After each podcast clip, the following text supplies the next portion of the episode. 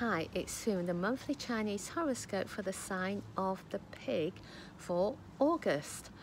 This month, you want to feel like you're winning, yet you know you don't need to compare yourself with others.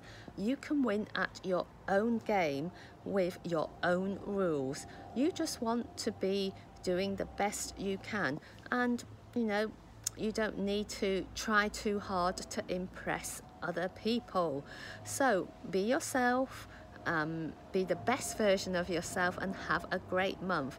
If you're enjoying our horoscopes, we recommend subscribing and sharing with your friends. Thank you for tuning in to Feng Shui Foon.